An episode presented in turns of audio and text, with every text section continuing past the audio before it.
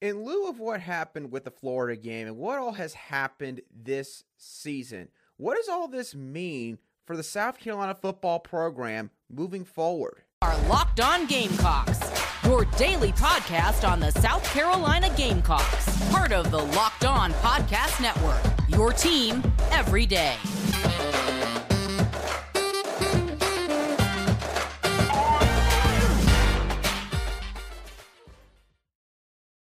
Today's show is brought to you by BetOnline. Bet Online has you covered this season with more props, odds, and lines than ever before.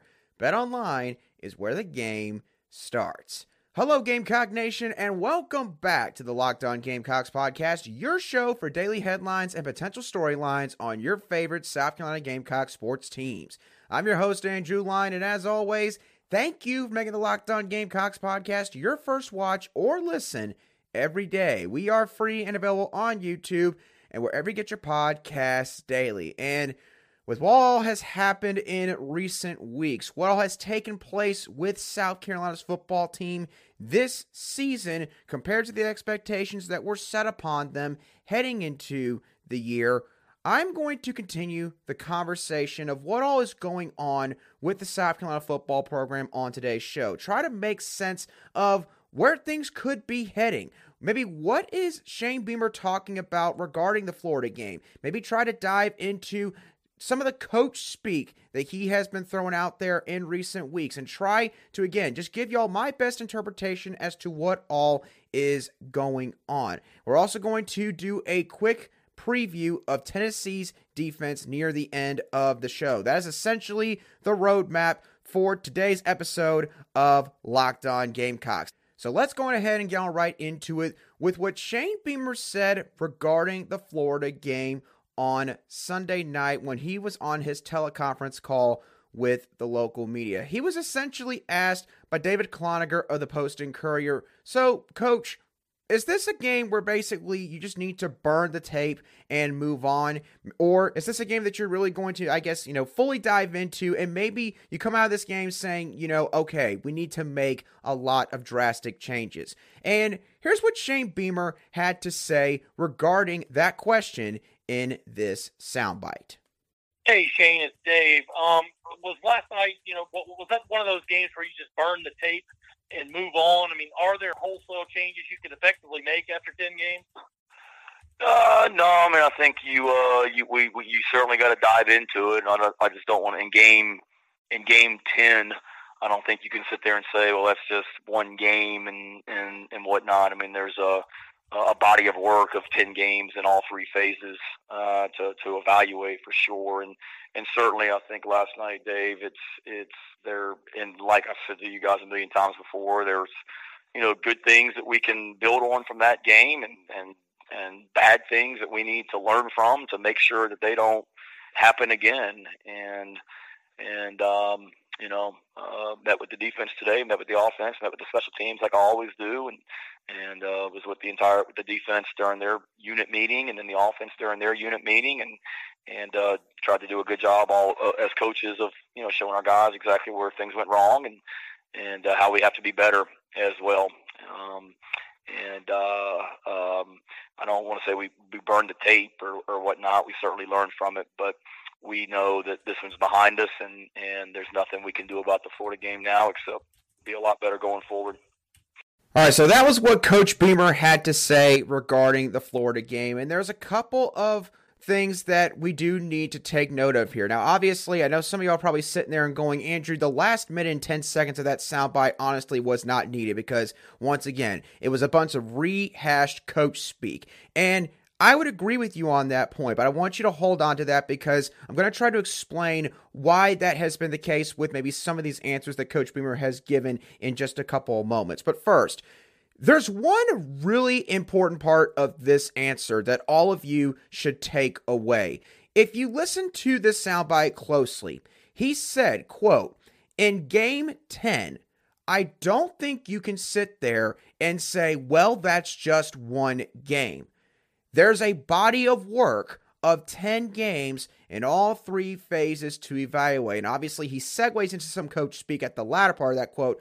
But what he means when he says this is Coach Beamer essentially is acknowledging that, hey, look, at this point in the season, we're 10 games now into this thing with this group of guys in a scheme now that is in its second season. So, because of all that, if you're having issues this far into the year, you can't point to this game as a one game outlier.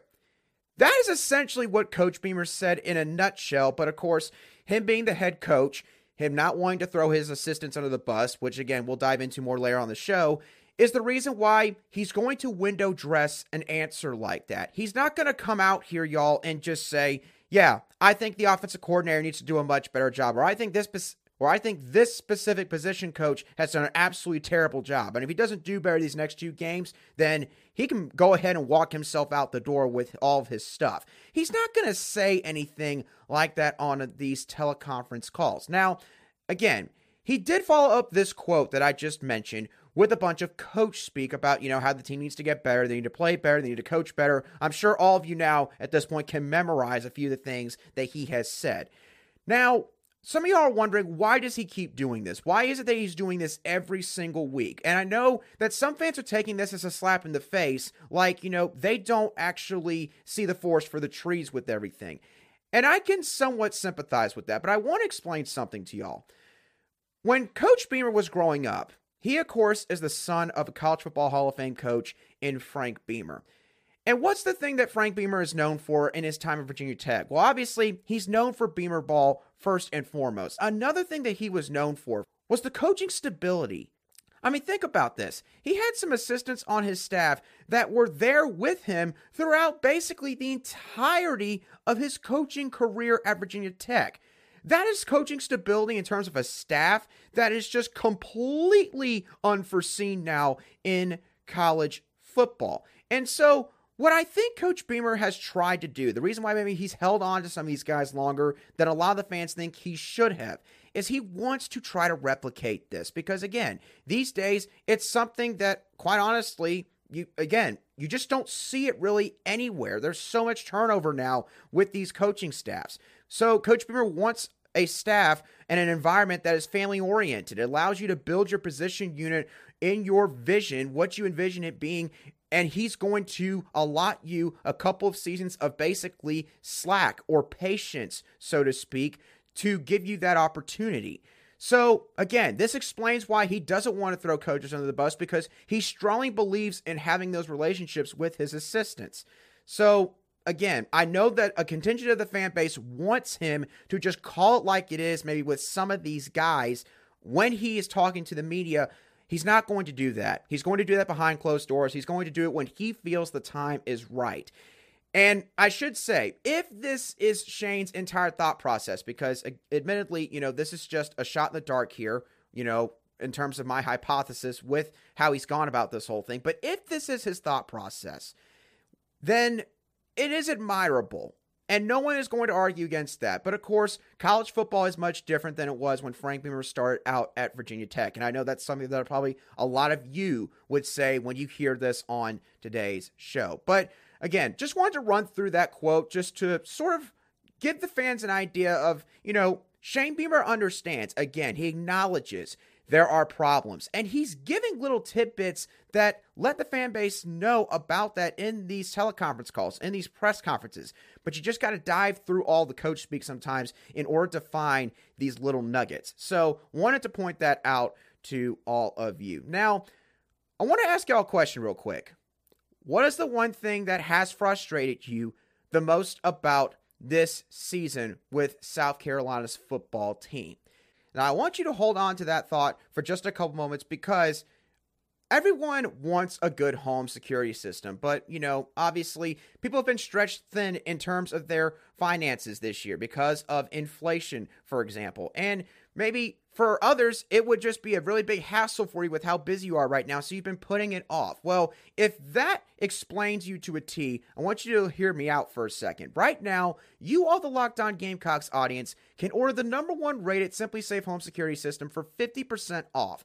This is their biggest offer of the year. And what I love about SimpliSafe is the 24 7 monitoring agents the company utilizes, which in an emergency is used to find critical evidence and discover whether or not there's a credible threat. This allows for an adequate response time from the local authorities. And by the way, this monitoring service costs less than a dollar a day, which is less than one of SimpliSafe's biggest competitors in the market in ADT security systems. So, don't miss your chance to save big on the only security system that I would recommend. Get 50% off any new SimpliSafe system at simplisafe.com slash college today. Again, this is their biggest discount of the year, so you don't want to miss out. That's simplisafe.com slash college.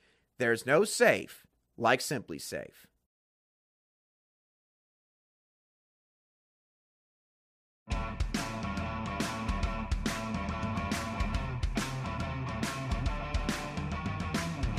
Welcome back to this Tuesday edition of the Locked On Gamecocks podcast, where we cover your South Carolina Gamecocks every single day. All right, so now let's continue the conversation about what has happened with the Gamecocks, not just from the Florida game, but what has happened with this team throughout this season. Basically, let's make out some of the frustrations that some of y'all might have with everything that is going on right now. Now, I asked you a question before we went into the break. What is the one thing that has frustrated you the most about the football team this season? And I'm going to go over a couple of different things that I feel like would potentially be an answer that you might have thrown out there. Let's see if it matches. The first frustration basically is a question What could have been? As I alluded to earlier in the show, there was a lot of hype about this football team heading into this season for a lot of good reasons. This was a team that, by all accounts, across the country last year, overachieved which I have to admit, I hate that phrase and I hate it when it's thrown out there, but that's what everyone uses. So that was just the narrative about South Carolina's team last year. They won way more games than they should have. They went 7 6. They obliterated North Carolina, who's now about to fight for an ACC championship in a couple weeks in the Duke's Mayo Bowl at the end of last season. And they had a fantastic transfer portal class and a pretty solid high school recruiting class as well. So things were looking on the up and up for Coach Beamer. So now, South Carolina sits here at six and four, and they're facing a really big uphill climb these last two weeks. Maybe even a flat out 90 degree angle type of climb as they're about to face the Tennessee Volunteers and Clemson Tigers, two teams which are fighting for college football playoff spots as we speak. So, with this frustration of what could have been, this points to the contingent of the fan base that sits there and goes, Look, I'm not going to say that this was a completely lost season. But there were opportunities that were missed because this team did not get anywhere near close to the ceiling that they possess.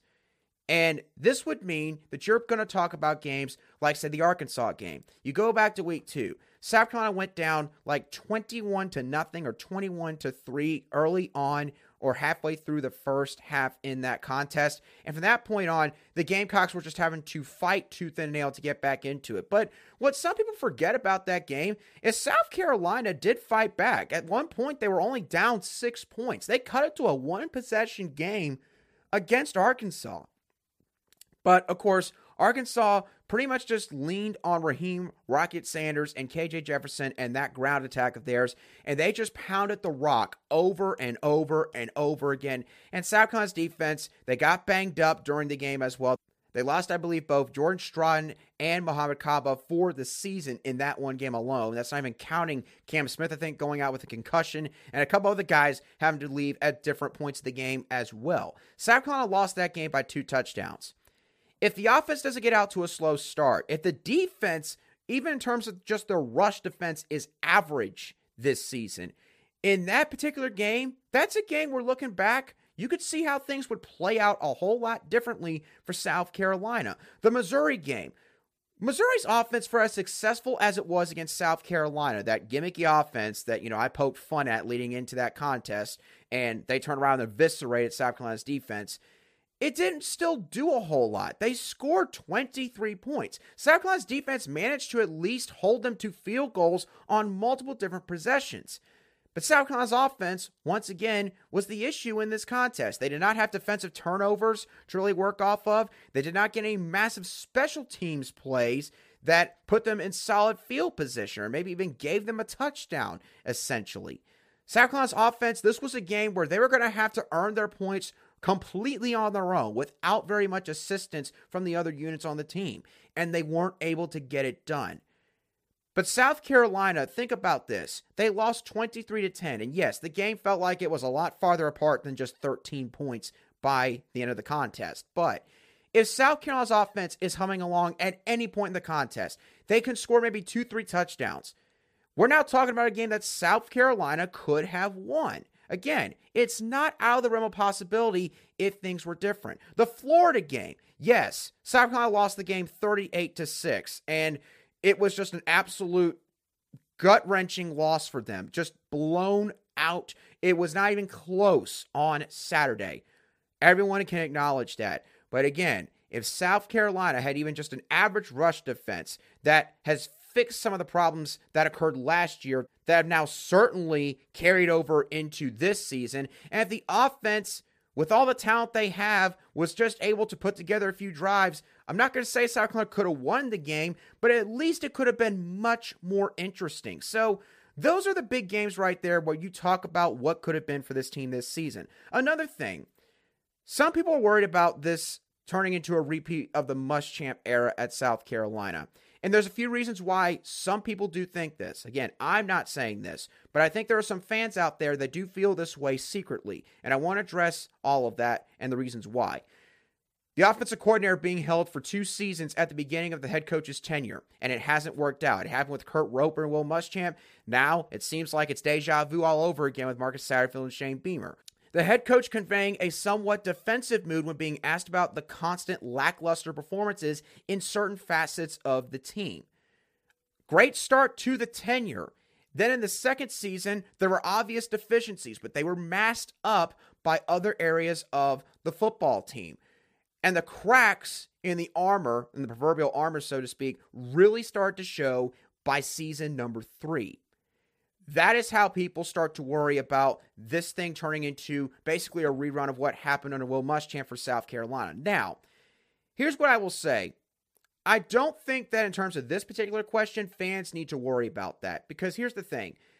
With everything that Shane Beamer has done so far during his time in Columbia, there's only one area that I think that he really needs to make a lot of adjustments, make a lot of changes, where he needs to fix things up and that is the coaching staff. I'll just say this Marcus Satterfield, again, I don't think there's really a whole lot of question at this point. He is probably going to be looking elsewhere after this season. You could probably say the same thing about a couple of other coaches as well. I'll leave it up to y'all to figure out who those coaches are. But the point is, you take out that compared to the recruiting from an overall standpoint, not every position, but an overall standpoint, and you look at the culture Coach Beamer has built and the interaction he has had with the fan base up to this point, the coaching staff is really the only area that needs fixing right now. Coach Beamer has been doing really solid in every other facet of the program. And obviously, you know, assistant coaches are a very important part of the football program. But my point is, it's not as bad as maybe things look right now in this regard. Now, him being defensive at press conferences. I would defend Coach Beamer a little bit here, and that's me speaking as a media member because look, of course, he's not happy with what all has been going on with the football team in certain games this year. And, you know, this could be his way of acknowledging that things aren't going well right now, that he understands the frustrations of the fans and, you know, why certain media members are asking certain questions regarding all of the struggles that they are having. And when it's brought up time and time again, you know, it's just human nature that you're going to get a little bit annoyed at some point with all of those questions. So, you know, and we don't take it personally when he does get a little bit maybe defensive with some of his answers. But my thing is, don't interpret too much into that. And then regarding being a little bit concerned about this whole thing playing out like it did for Will Muschamp, in terms of all of that, I do think it is important to remember Shane Beamer is still learning how to be a head coach. This is his first ever head coaching job. It is in the SEC conference. He was never, I think, anything beyond a special teams coordinator, or co special teams coordinator at all the football programs he had been at prior to South Carolina. Now he's overseeing an entire operation. He's now operating in an era where you have NIL that you got to think about. You got the transfer portal you got to think about. You're recruiting four, five, six years down the road these days compared to what you did in years past. There's so much more on a head coach's plate now than ever before. And it's his first time going through all of this. So, and yes, it is his second season, but there are still certain things where he's just still trying to figure out what he's going to be as a football coach. So it's not fair to assume right now that he's going to handle things exactly how Muschamp did every time he was met with some obvious obstacles when he was at South Carolina. So overall, I think it is far too early to say that this entire thing is going to end up being a repeat of the Will Muschamp tenure. In terms of a culture, that is certainly not going to be the case from the looks of it. But the coaching staff portion of this program is an area where Coach Beamer is going to have to show people that he can make the changes that are necessary when it is clear and obvious that they need to be made. Now, in just a few moments, we're going to start our preview of Carolina's upcoming opponent in the Tennessee Volunteers, talking about their defense in terms of their play calling and how some of their personnel executes, who are some of the players to watch on that side of the ball. BetOnline's opening lines for South Carolina and Tennessee, by the way, have South Carolina as a 22 point underdog according to the spread, and the over under is set at 66 and a half points. So they have this looking like a blowout in favor of the Volunteers. And if you're interested in looking into more betting lines just beyond South Carolina's football games, BetOnline is your number one source for betting football and the start of the new basketball season. You can find all the latest player developments team matchups, news, and analysis on every game you can find. They're your continued source for all of your sport wagering information with live betting and up to the minute score updates for every sport out there. They're the fastest and easiest way to check in on all of your favorite games and events, including MMA, boxing, and golf. So head on over to BetOnline on your personal computer or use your mobile device to learn more about the trends and action because BetOnline is where the game starts.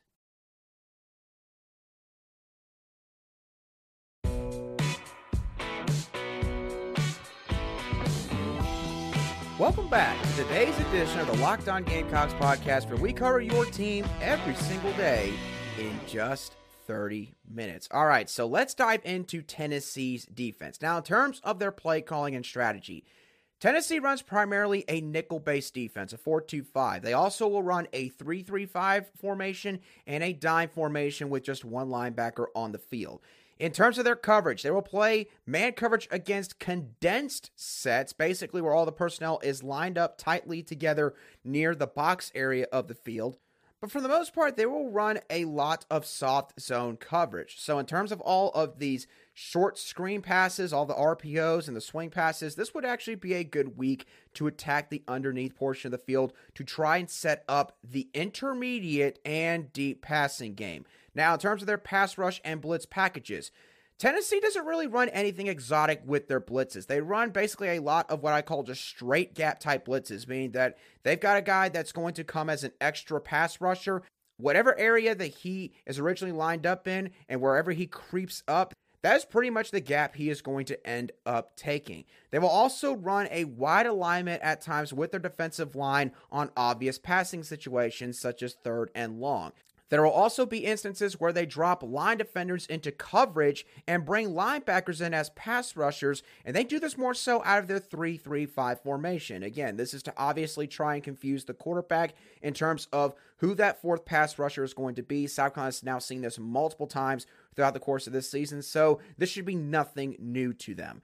When you show heavier packages in terms of personnel in the box on early downs, Tennessee's defense will counter this by bringing in a heavy zone type blitz. So if Carolina goes out there and lines up with two tight ends in the formation, and let's say they go under center, Tennessee is going to pretty much make the assumption that they are going to more than likely run the football, and they're going to prepare for that preemptively by sending five or six guys into the line or into the box, I should say, and try to get to the ball carrier. Now, in terms of their twist and stunts, they will run some pass runs they will run some pass rush stunts in order to make up for, say, the lack of blitz calls that they have throughout the course of the game. So they'll run stuff like toe, which is tackle over end, eat, which is defensive end after tackle. say, which is sandbacker after end, and no, which is nose after defensive end. Basically, where the first defender is taking over the gap that is vacated by the latter defender in terms of what I'm talking about with these stunts. Now, let's talk about their personnel a little bit. Starting off with the defensive line. Tennessee's defensive line attacks zone blocking quite well. They are very aggressive in terms of shooting one gap that is predetermined before the play starts in their scheme and in their scheme, which can either blow plays up or it could allow for an explosive play opportunity for the opponent as long as the opposing offensive line blocks well. So, South Carolina, if Marshawn Lloyd is back this week, which would probably mean they would run a lot more zone runs than they have in the last couple of weeks, then this would be something that South Carolina's offensive line could potentially take advantage of, again, as long as they do their job in their one on ones. They also have some pretty solid defensive linemen up front. Defensive lineman Bryson Eason and Omari Thomas are both very explosive athletes off the line. Oh, by the way, they're both around 300 pounds. So, uh, yeah, interior offensive lineman, you better bring it this week because uh, these guys are going to be a handful for you off the snap. They also have a defensive lineman in Da'Jon Terry that has a lot of power and is quite violent with his hands and how much of a blow he gives to his opposing alignment that he is going up against in his one on one. So you need to watch out for him as well. I believe the numbers for those guys, respectively, are number 20, number 21, and number 95 if you are interested in looking into that further. Now, with the linebackers, the only note I took about Tennessee's linebackers, these guys are going to play downhill in rush defense especially when there's any plays where they see pulling blockers that are going to a particular area of the field. This is very important in terms of South Carolina's running game because, again, assuming that Marshawn Lloyd is back this week, and you know, you don't know with this deep thigh bruise based on how things have gone whether or not he could be back. But assuming he is back, and assuming South Carolina runs a lot more power and counter because of it, this would be something that South offensive line would have to watch for in terms of Tennessee's linebackers. These guys are not going to sit around and wait for you to go around the edge and then run up to you and try to engage you. They're going to try to blow it up right from the rip. They're going to run straight to the area where they know that you are pulling towards and basically just try to make a complete and total mess for the opposing running back to have to deal with in terms of, okay, do I need to cut back inside or should I try to bounce this outside even further, which gives maybe some of the defensive backs for Tennessee more of an opportunity to make a play in open space. That is what their philosophy is with attacking pull blockers from their opponent. And then the last couple notes, real quick, on some of Tennessee's defensive backs. Safety Jaylen McCollough.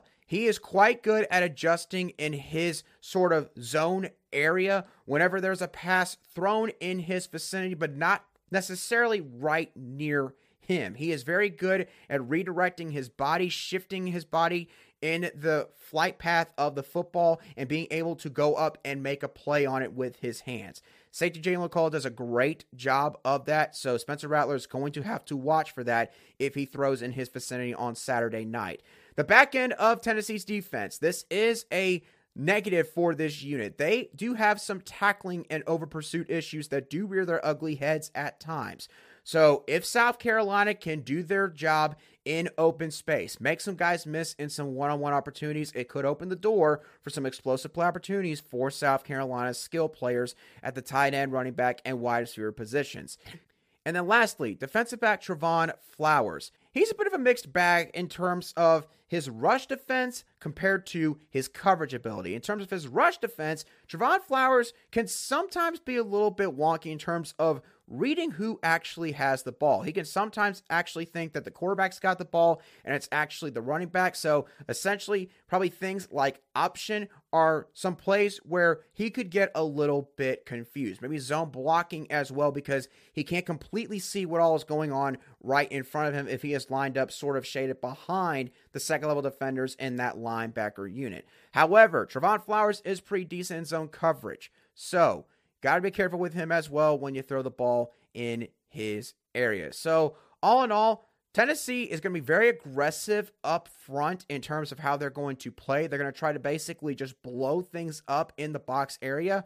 And they do this in order to try and mask some of maybe, again, the deficiencies that they will have in their secondary. Their secondary overall is their weakest unit. However, they do have a couple of nice ball players back there. So basically, they're willing to take risk up front in order to get that high reward of maybe getting some tackles for loss or getting some sacks as well.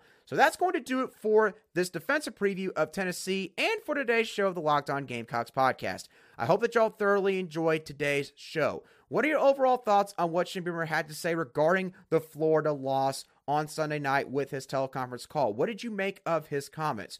What is your biggest concern about the program moving forward? And also, what are your thoughts about Tennessee's defense? Of course, we can get into their offense more so on our Wednesday show. But what are your thoughts on what their defense brings to the field? Let me know in the comments section on YouTube or shoot me a message on Twitter at a lion underscore SC. I thank y'all for making the Locked On Gamecocks podcast your first listen today. Now, for your next listen, I would like for y'all to go check out the Locked On Sports Today podcast, where the biggest stories of the day, plus instant reactions, big game recaps, and the take of the day all take place. The Locked On Sports Today podcast is available on the Audacy app, YouTube, and wherever you get your audio podcasts daily. Once again, y'all, that does it for me on today's show. I hope that y'all have a great rest of your Tuesday, and I'll catch y'all on the next show of the Locked On Gamecocks podcast.